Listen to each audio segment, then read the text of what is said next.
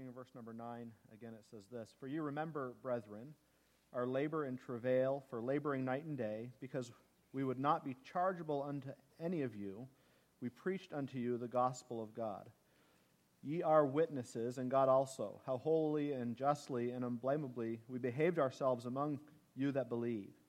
As you know, how we exhorted and comforted and charged every one of you as a father doth his children, that you would walk worthy of God, who hath called you unto his kingdom and glory. For this cause also thank we God without ceasing, because when ye received the word of God, which ye heard of us, ye received it not as the word of men, but, but as, as it is in truth the word of God, which effectually worketh also in you that believe. Let's pray. God, we ask tonight that as we look to your word, that you would help us to understand um, what is, is happening here as Paul is writing, God, that we would take the sense of it and that we would apply it to our lives, that we would live these things out, God, in a world um, that needs you. God, I pray as, as we understand Paul's heart here for this church, we understand again that he's not bragging about his own life, but he lived such a pure life that he could use himself as an example. And God, truly that. Um, that's, that's a special thing if we truly dwell on that and think on it. And so I pray tonight, God, that um, you'd help us to understand, help us to grasp what's going on here, um, that we would live this way as well. We thank you again. In Christ's name we pray. Amen. Here's a question to start us off Why did Paul care and give and strive to minister and show concern and pour love into and encourage and invest? and give himself so passionately for these people? Why, why was he so um, consumed with, with living the way that he lived? Bruce. Consumed with Christ. Sure. Living and serving like him. Yep, consumed with Christ. That's the way Christ loved us. Yeah. Somebody else. Did you think about it? Did you think about Paul's life and testimony? Why did he live the way he lived? Leah.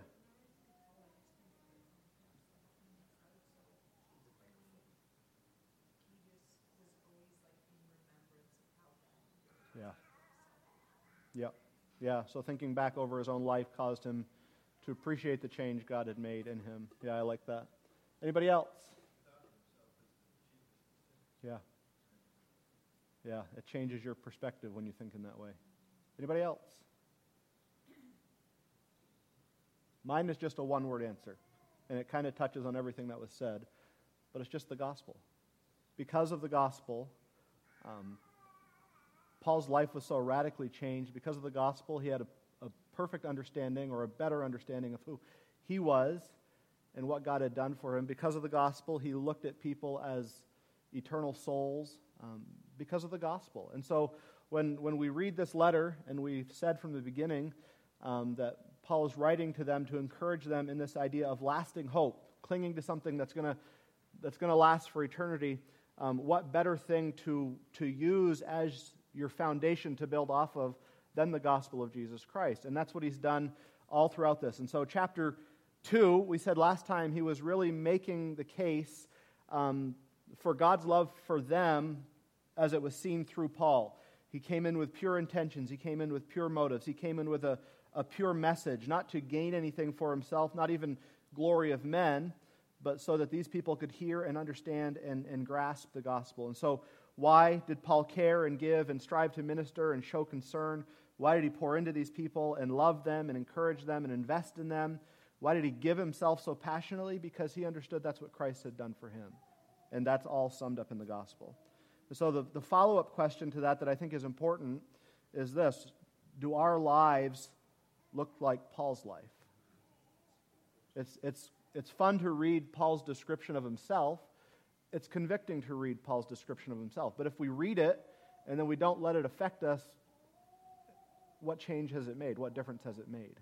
But as we read the way he writes, again, not making much of himself, but using the transformation that God brought into his life, um, we should then look at our lives to see if that transformation is there as well.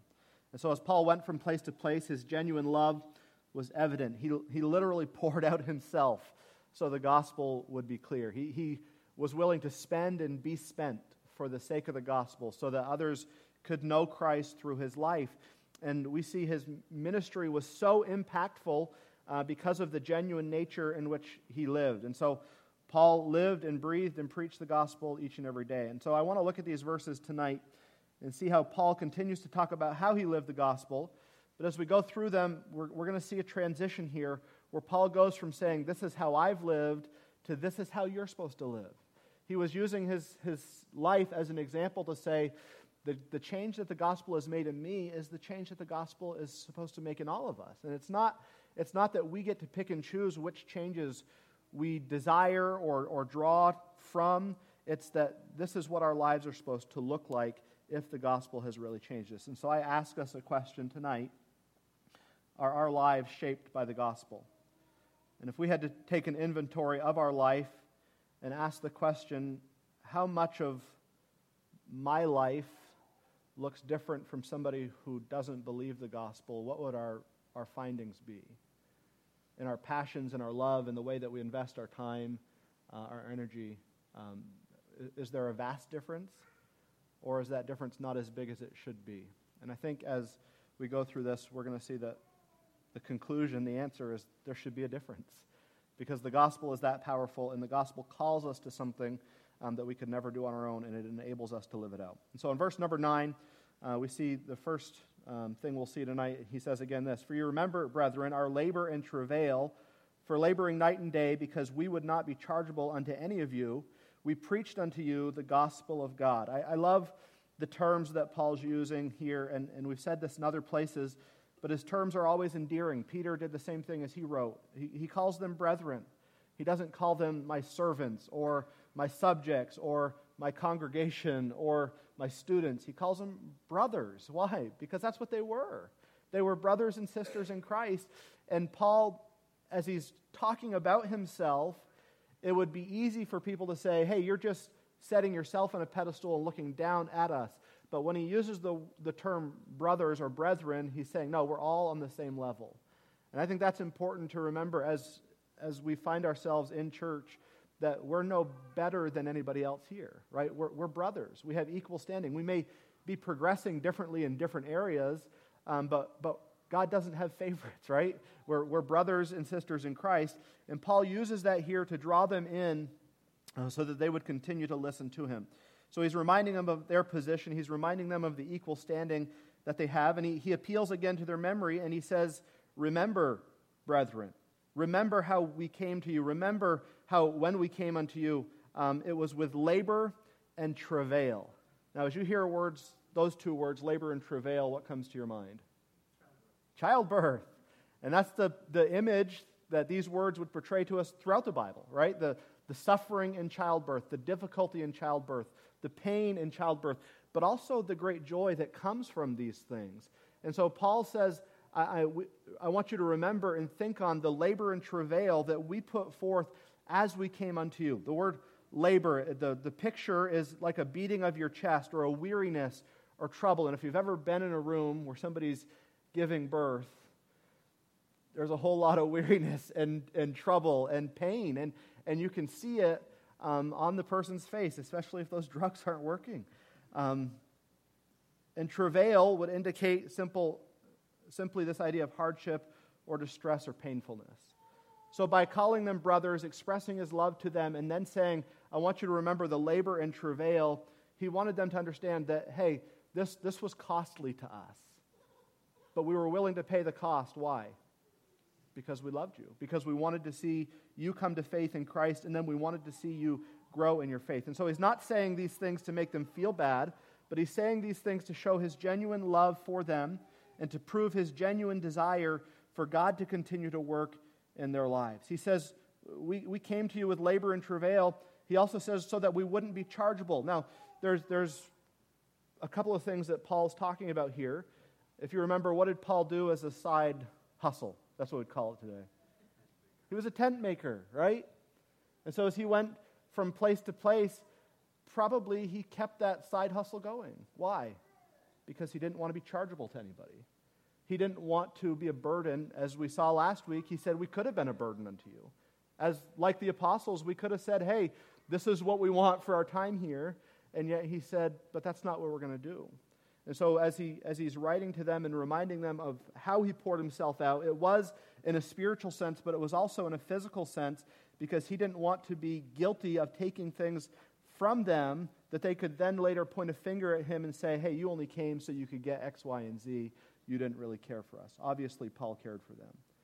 There's one commentator I was reading said that it's thought that Paul would wake up early in the morning, and I don't know where they get this stuff from, but they, Paul would wake up early in the morning and do his work so that when, when the busy times of day could come or when the evening could come, he could go out and do what he says at the end of verse 9, which is preach the gospel of God. He took care of his, his physical needs by making money for himself so that then he could go take care of the spiritual needs of other people. And I think there could be validity to that um, because he lived with such passion and he lived uh, with such determination to make the gospel of Christ known. He never let his physical needs pull him away from meeting the spiritual needs that other people had. He always put other people first. And I think that's the example that he's trying to get us to understand here. So as you read verse 9 and you think about the language Paul uses here, how he speaks to them as brothers, how he speaks of his labor and travail, laboring night and day, um, so that they wouldn't be chargeable and so that they had opportunity to preach the gospel of God. Any thoughts that come to your mind? Right. So, you know, it was a night ministry.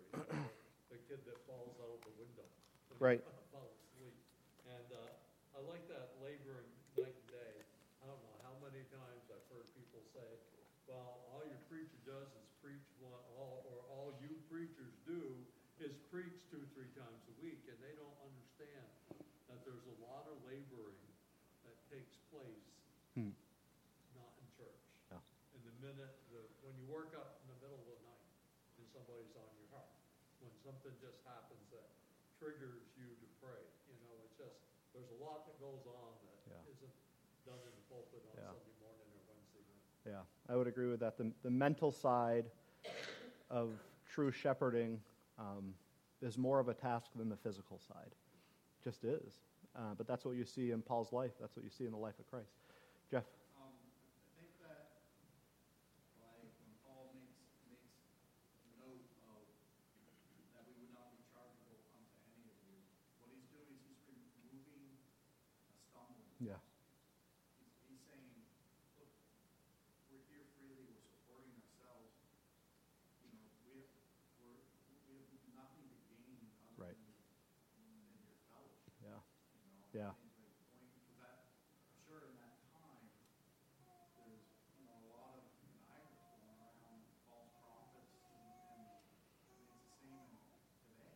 Yeah.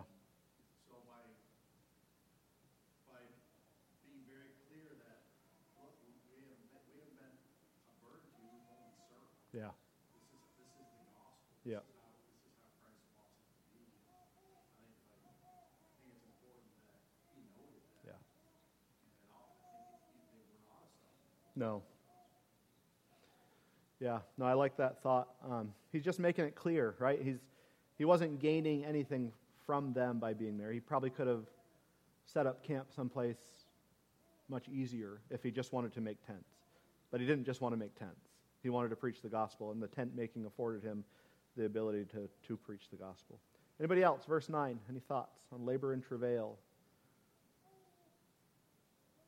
All right, moving on to verse 10. He says, Ye are witnesses, and God also, how wholly and justly and unblameably we behaved ourselves among you that believe. If verse 9, if in verse 9 Paul was, was speaking of the genuine life that he lived, uh, verse 10 would, would be appealing to the unblameable life that he lived that was shaped by the gospel. He says, You are my witnesses. What's he saying? He said, If, if I'm wrong here, stand up and say. If, if we were a burden to you, if we took things that didn't belong to us from you, if, if uh, we were a stumbling block, as Jeff was saying, stand up and say. He says, You're my witnesses that these things are true. But he doesn't just say that they're his witnesses, they saw his physical things, but he appeals to God as his witness. And that's a powerful testimony. A man who, who truly believed that there was a God who judged, for him to write to these people and say, You're my witnesses, but God is also my witness. You're the witness in what you saw, God is the witness in what you didn't see. You're the witness in my physical actions. God is the witness of my heart. And as I came to you, as we came to you, it was, it was with pureness. Um, one of the commentators that I enjoy reading, he's, he's very simple in the way that he puts things, but David Guzik says this It's impressive that Paul could freely appeal to his own life as an example. Paul didn't have to say, Please don't look at my life, look to Jesus. But Paul wanted people to look to Jesus, but he could also tell them to look on his own life because of the power of Jesus, uh, the power that Jesus had used to transform his life. And I think that's impressive. How many of us around the room today would, would poll a group of people and say, Okay, you're my witnesses that I've lived pure in every way among you?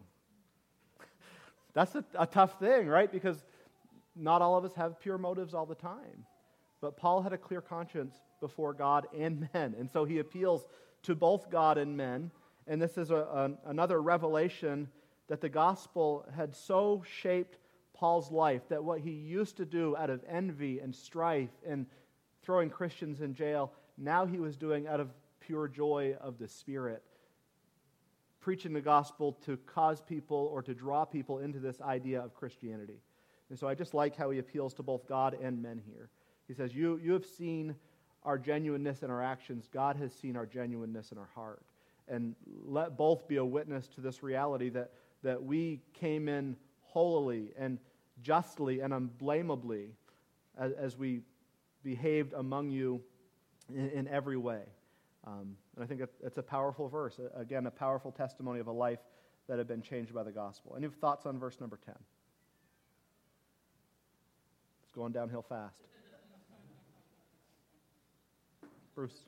Just that looking at all this, it's, it's, it's not a checklist where we're checking off, this is how I have to do this, this is how I do that.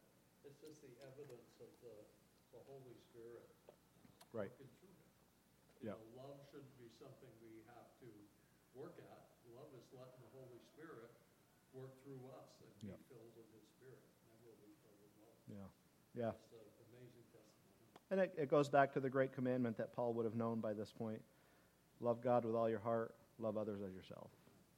And when you keep that first thing in the right place, the second thing flows more naturally. Is, there hiccups along the way? Sure, there is. Why? Because we're human. Um, and we, we let ourselves get sidetracked. But if, if we truly love God purely, then we will also truly love others purely as well. And that's what is seen in Paul's life. Annie.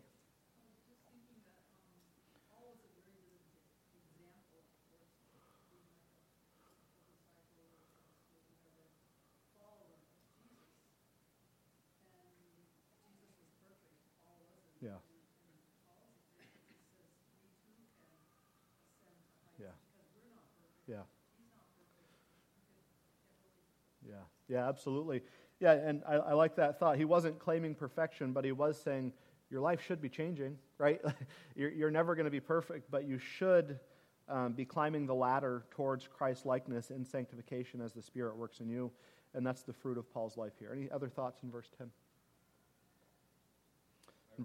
Oh. I- We, we, uh, we, we see him as a good example, and we know that he was, was not perfect. We, we, we're aware of that.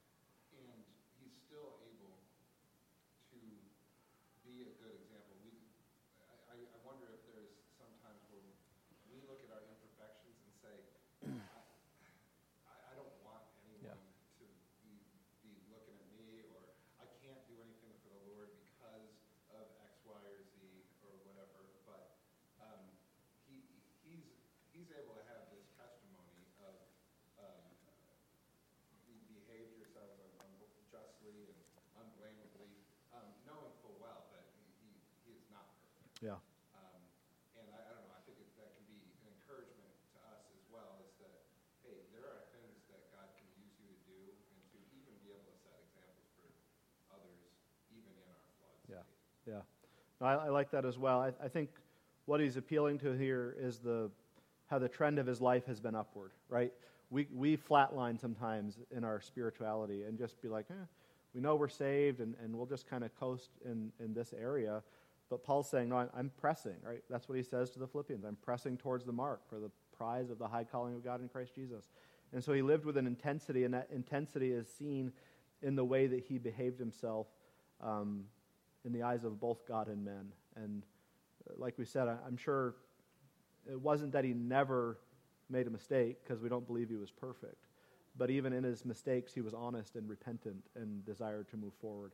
And that's, you know, as we think of, of David, isn't that why God called him a man after his own heart? Because in his, even in his sinfulness, what did he do? He sought the face of God in, in repentance and uh, desired renewal and restoration in his life. So, good thoughts. Anybody else? All right, moving on. Verse number 11. Um, he says, As you know how we exhorted and comforted and charged every one of you, as a father doth his children. Um, if you remember, back in verse number 7, Paul said, We were gentle among you, even as a nurse cherisheth, cherisheth her children. so, twice now, in just a short span, Paul has appealed um, to their understanding of a parental love. And Paul, in some ways, was a spiritual father to them in that he was the one who came and preached the gospel. They were his spiritual children, as, as so was uh, as he looked at Timothy in the same way, right? That they had such a relationship. And, and as Paul is writing here to them, he, he says, I want you to know this is my heart for you. And you can tell when somebody exhorts you and comforts you and charges you in love for your benefit, and you can tell when somebody exhorts you and charges you and comforts you for their benefit. If they're trying to get something out of you for them, it's going to be known. If they're just trying to nudge you along in the direction of godliness and holiness, it's also going to be known. And Paul says, I'm appealing to this idea that we've, we've loved you as, as a mother loves her children and as a father encourages his children. And so there, there was comfort in this for them. Now, as we think about the gospel, as the gospel was preached, what would that often bring to families? Division and turmoil and separation. And didn't Christ experience that in his own life? His, his own family wanted to pull him away from the things that he was doing. And Christ said, when people came and said, Your mother and your brothers are here, Jesus said, No, these are my brothers. This is my mother, and these are my brothers. I have a new family. And so Paul's appealing to them in this idea that, hey, you're a part of a new family. It doesn't mean in every sense that we, we get rid of our old family, right? Because we should still live before them unblameably and wholly and justly. Um, but Paul's saying, I, I want you to see how I have cared for you. It wasn't to manipulate you, it was to encourage you to have something that you could have never had apart from the gospel. And he was encouraging them to live in that thing. And so uh, he wanted them to, to see and understand that his exhortation and his comfort and his charging of them was out of pure and genuine love. And as I have read through this, like, this is, this is pastoral goals.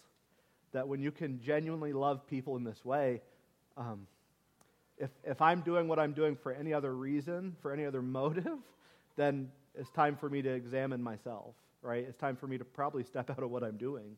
Uh, but when I can love people in this way, as Paul did, um, that's, what, that's what we're called to do. And it's not just pastoral goals, it's, it's fellow believers.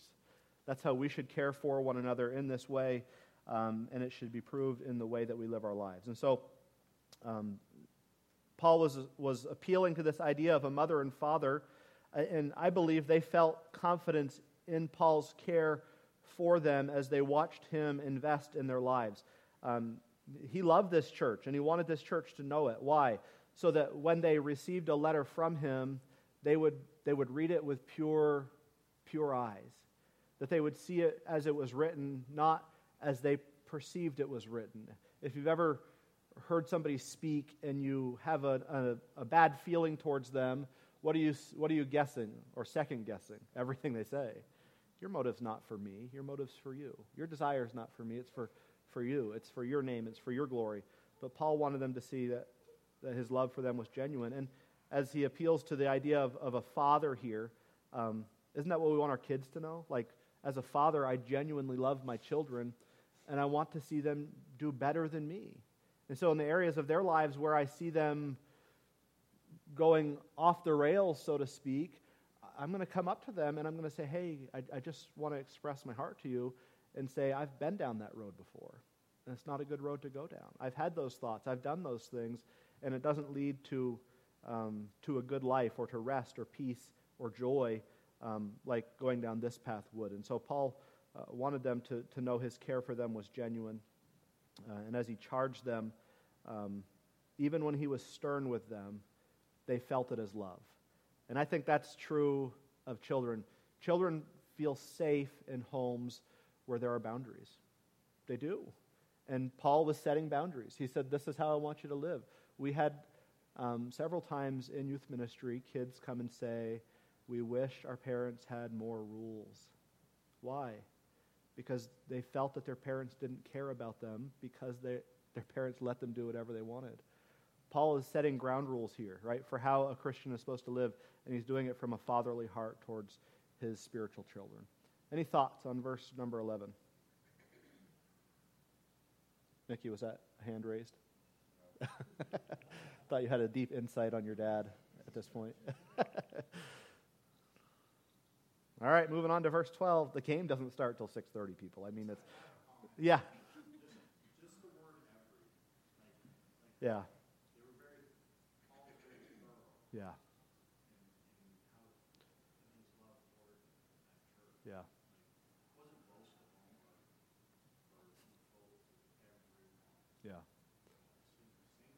Yeah.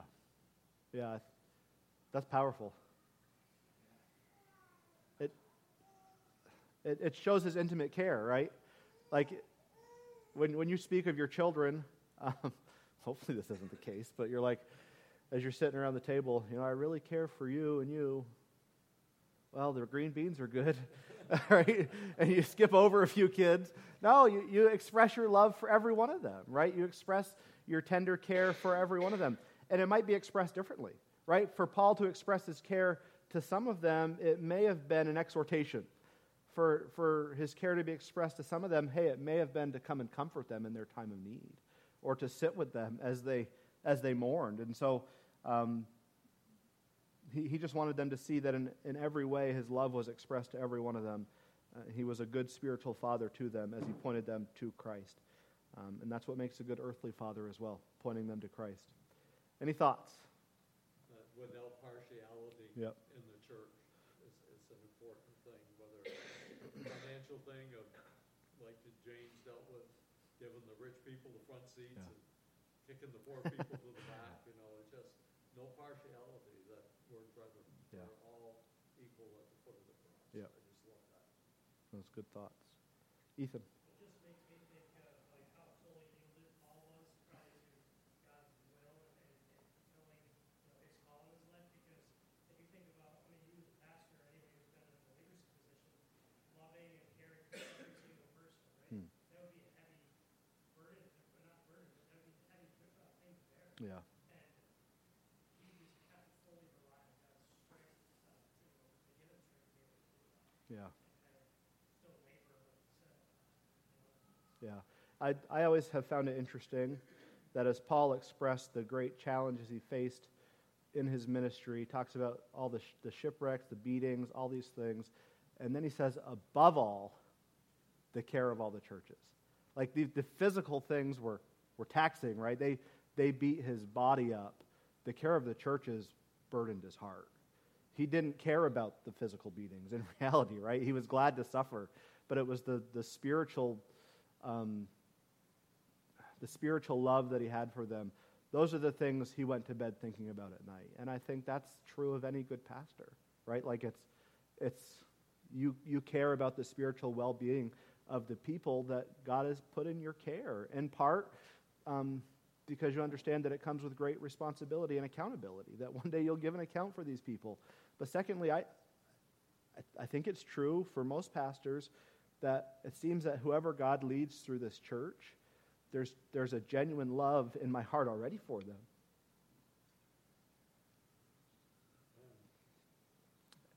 And I think that's it's birthed by God, right? It's not a it's not a natural thing where I just see people that I've never met before and don't care about them. When I reach out to visitors, there there is genuinely already a love there, um, and I think that's something that God does. And so, so when Paul faced difficulties and people turned their backs on him, how do you think that made him feel? It's one of the deepest wounds he could have faced. Why?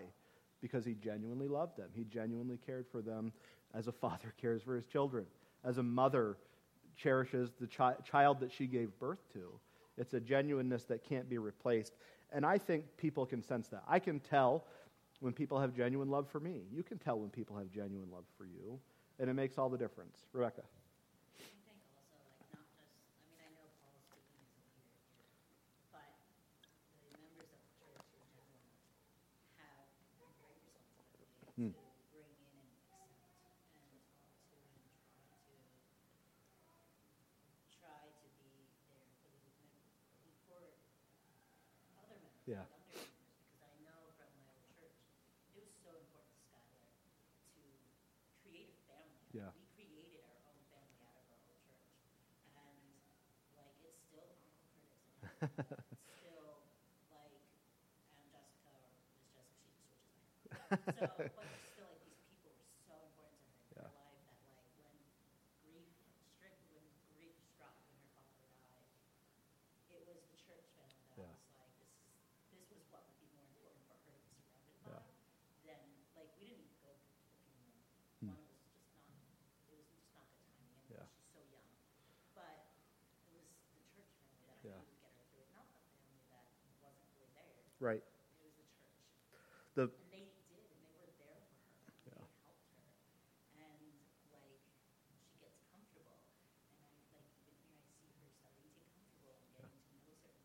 to anybody.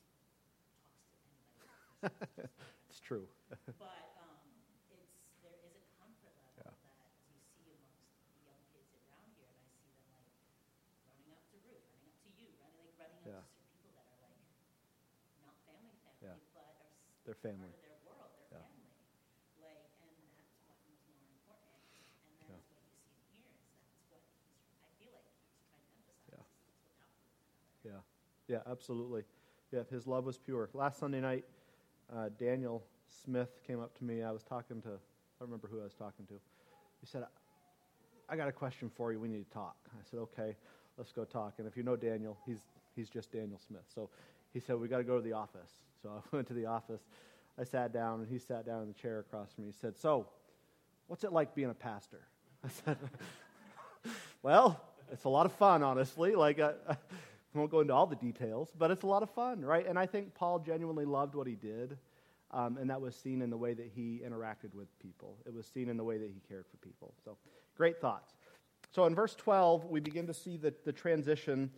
He, he has gone in verse 1 through 11, really speaking of himself, his, his own genuineness, his own love, his, um, his relationship with God, and his relationship with them. Um, and he talks in verse 11, as we saw, how he, how he exhorted them and charged them and comforted them as a father would his children. And what did he comfort them in? Well, now he begins to talk about how they should live their lives. That ye would walk worthy of God, who hath called you unto his kingdom in glory. Paul says, if you remember back, our, our labor, our coming into you was not in vain. God, God blessed it. Uh, we didn't come with our own motives. We came on a mission from God that the gospel would be preached unto you, and the gospel was preached, and you believed the gospel. And our exhortation to you after you believe the gospel is that you would walk worthy of God who has called you into his kingdom and glory. Paul doesn't say my kingdom or for my glory, he says his kingdom and his glory. And this whole idea of walking worthy um, is, is an appeal to them to say, you've, you've seen how I've walked, mimic that, right? He's appealing to himself and the change that the gospel had made in him, and he's asking them, hey, has the gospel made the same change in you? He's appealing uh, in the previous verses, showing them how he walked amongst them, how he cared for them so genuinely, and how he was unblameable in their sight. And, and now he says, you need to walk worthy of God. Now, Paul would, would re- readily argue that the gospel was the power that allowed him to live the way that he lived. And so he wasn't asking them to do this through their own strength. He was asking them to let the Spirit live through them and empower them to do the things that he had, the Spirit had promised they could do. And so when he says that you would walk worthy, he's exhorting them to examine the lives that they were living. Now, they were facing trials for their faith.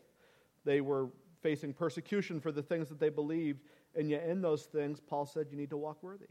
Probably some of them had physical sicknesses that were plaguing their lives. And what does Paul say? You need to walk worthy. You need to examine your life to see if you're walking worthy of the God who has called you into his kingdom. Paul's not saying walk worthy so that you can be approved of God, but he's saying walk worthy because you are God's children. It's, it's similar to what he says, um, and I can't remember where it is, but let your work, work out your own salvation with fear and trembling. He's not saying work for your salvation, but let that salvation be worked out of you. And when it's worked out of you, it's going to change everything about you from the, from the things you, you like to do um, to the things that now that you don't like to do. It's going to shift everything because that's what the gospel does. Paul was, was previously passionate in his former life. That passion led to violence. Now his passion had been refocused and it was leading to changed lives. I, I think sometimes, sometimes we, and I, I know I just made a statement similar to this, that when the gospel comes into our lives, it changes everything. And it does, I believe that. But sometimes it just is a shifting, right? Paul was passionate before. Was he passionate afterwards? Absolutely. But that passion just shifted. God didn't change all of his personality, he changed some things about his personality, but he really just shifted a lot of the passion that was there uh, for something that was eternal. So, how, how can we walk worthy? We would say that sounds like religion, that we're, we're doing the work, that we're putting forth the effort through our own power to bring external change. But really, walking worthy is, is again allowing the gospel to be worked out of us, and the outward change is an expression of an, an inward truth. Um, what people see on the outside is a revelation of what's now on the inside of us. Um, that's the illustration that we use with baptism, right? It's an external expression of an inward change. That, that when you get in the water and you're immersed fully in the water and you come up out of it, it's, it's you saying, My life has changed. And that's what our lives should be doing each and every day. And this is a high calling that believers are to submit to. Paul doesn't say, if you feel like it, walk worthy. On the days it's easy, walk worthy. When it's convenient, walk worthy. He says, walk worthy with no other parameters to guide you. Just simply walk worthy. Prove that your life has been changed by God. Prove that you have been called to his kingdom and to his glory. And so I would ask us, what does it look like to walk worthy? Well, I think all we really have to do is back up in these verses and look at the example that Paul put forth in his own life that he was unblameable, that he walked justly, that he walked in holiness, that he walked in righteousness as the gospel had changed his life. And so this is a continuation of Paul instructing them as a father, and he was speaking to them as his children, and his, and his desire was pure that they would live for God. And it reminded me of what John wrote in 3 John, verses uh, 4 and 5. I have no greater joy than to hear that my children walk in truth. Beloved, thou dost faithfully whatsoever thou doest to brethren and to strangers. I have no greater joy than to know that my children are walking in the truth. And so I think to sum it up, what does it mean to walk worthily?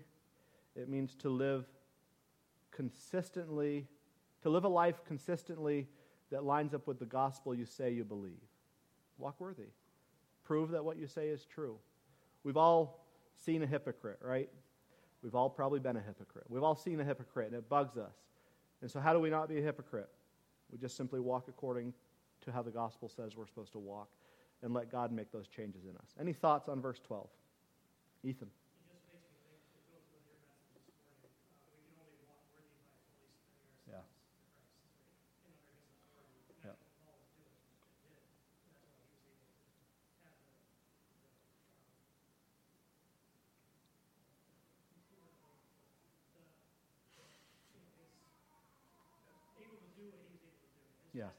Yeah. Yeah, absolutely. Uh, anybody else? Bruce? Just uh, all the way down through here, and again in, in verse 13, uh, we've been talking about Paul, but he's not alone here. Verse 4, but as we. Uh, verse 5, used we. Uh, neither we sought the glory. You know, yeah. he, he was not alone in this was a group of men. Number one, I don't think God intended any of us to have to go it alone. You know, it, he, he put forth that right from the beginning of Paul's ministry and others. They were always in a group. But this was the testimony of Silas. This was the right. testimony of Timothy. This was the testimony of Luke. This was, you know, and, and I think that's uh, the same thing with elders and deacons in the church. It's, none of us are perfect, Right. but as a group, we try to walk worthy Yeah. and set that example for the church. And I just, uh, I just love that word "we" down through there. It's always been uh, very important to me because I could not do anything that would glorify God by myself. It was surrounding myself with good men and women who Yeah. would help me even in my weakness. Sure. You know, especially in my weakness. And Paul had those around him too. And because of what we can do, you guys can do Right. it too. Yep. Somebody else? It reminded me of what Paul says in Romans 12, 1 and 2. I beseech you, therefore, brethren, by the mercies of God, that you present your bodies a living sacrifice, wholly acceptable unto God, which is your reasonable service. And be not conformed to this world, but be transformed by the renewing of your mind, that you may prove what is that good and acceptable and perfect will of God. So, what is walking worthy?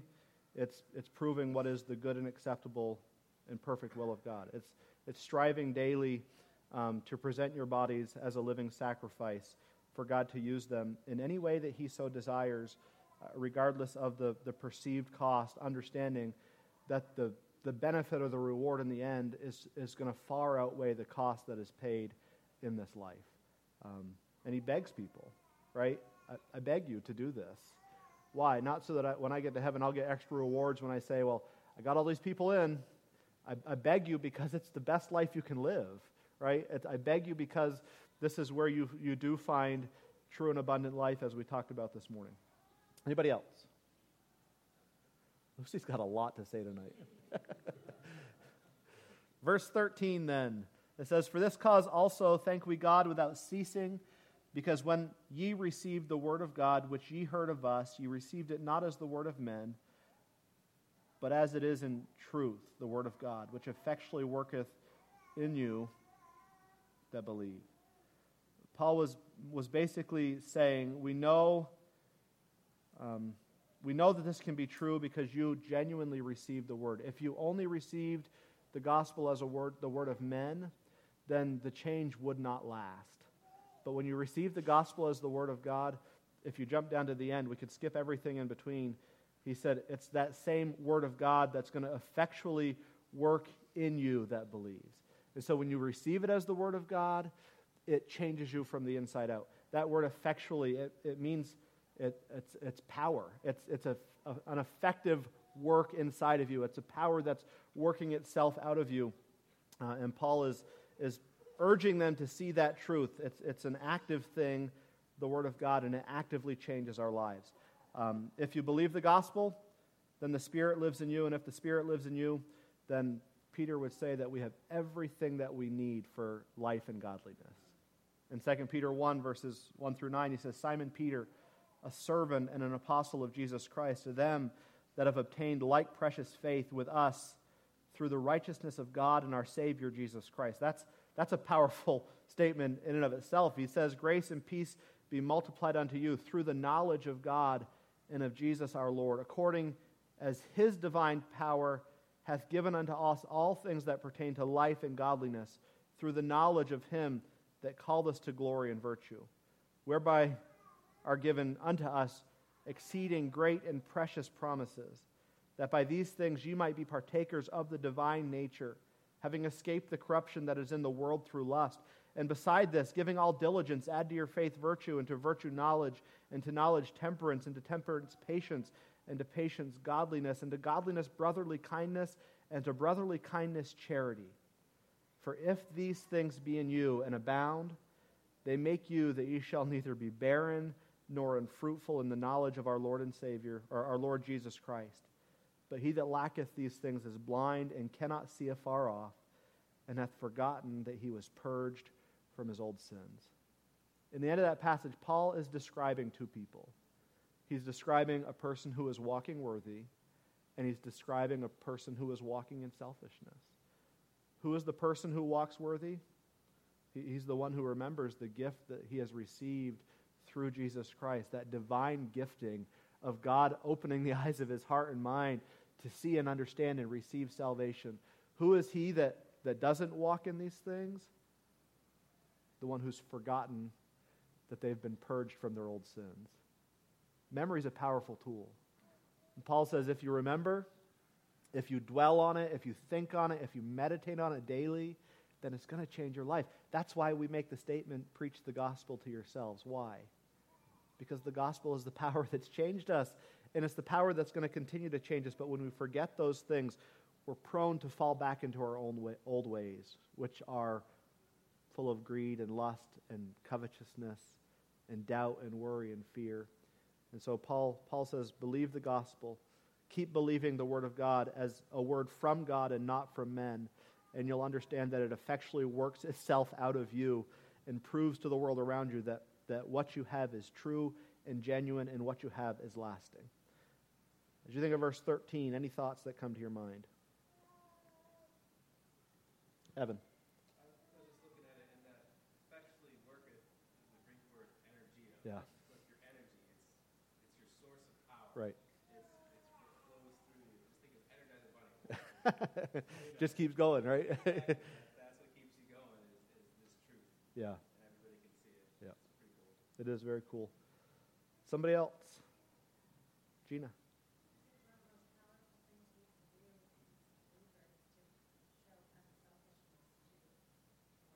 Yeah.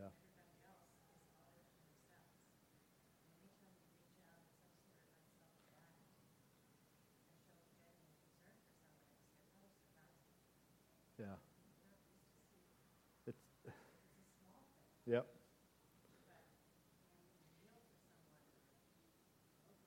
Yeah.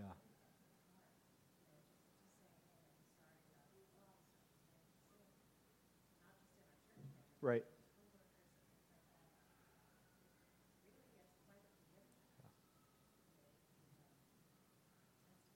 Yeah.